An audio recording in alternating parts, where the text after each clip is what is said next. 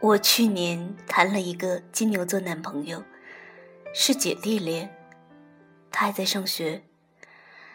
自去年分手以后，我们再也没有见过。二月底的时候，我们通了分手以后的第一通电话，电话里还是挺尴尬的，很长一段时间我们都沉默着，却谁也不按掉电话。他说：“他保研成功了，和以前一样。”他笑着说：“我请你吃个饭吧，只要你有时间，我就有时间。”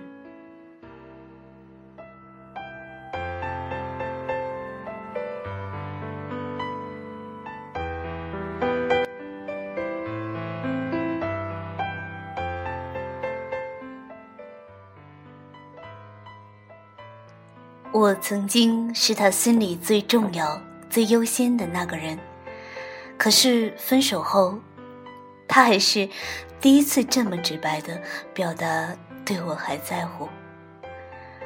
我说：“好啊。”下午的阳光正好照进来，床上跳跃着活泼的亮色，把整个房间都照亮了。就是在这张床上，分手后的那几天，每一天晚上我都辗转反侧。也是在这张床上，我梦见他在梦里跟我说，他想我了。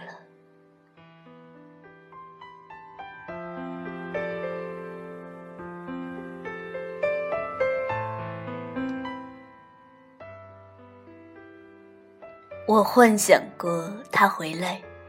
抱住我，揉着我的头发，把他宽大的 T 恤套在我身上。他抱紧我的时候，干净的格子衬衫就贴在我的脸上，好舒服。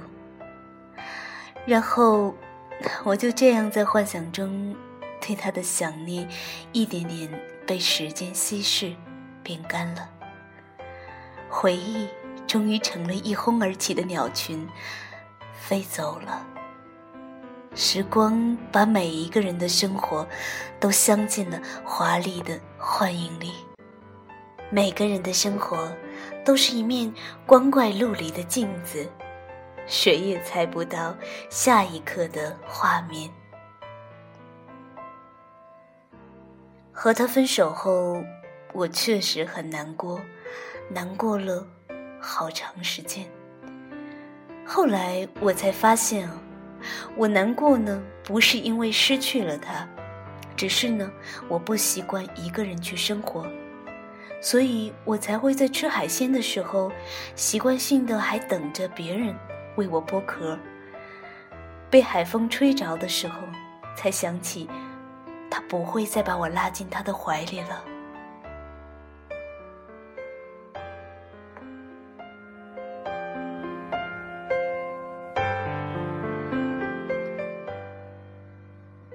此刻，他说要请我吃饭的时候，又表现出热恋时他对我的照顾，总会事事以我为优先，甚至还委婉表示想去火车站接我。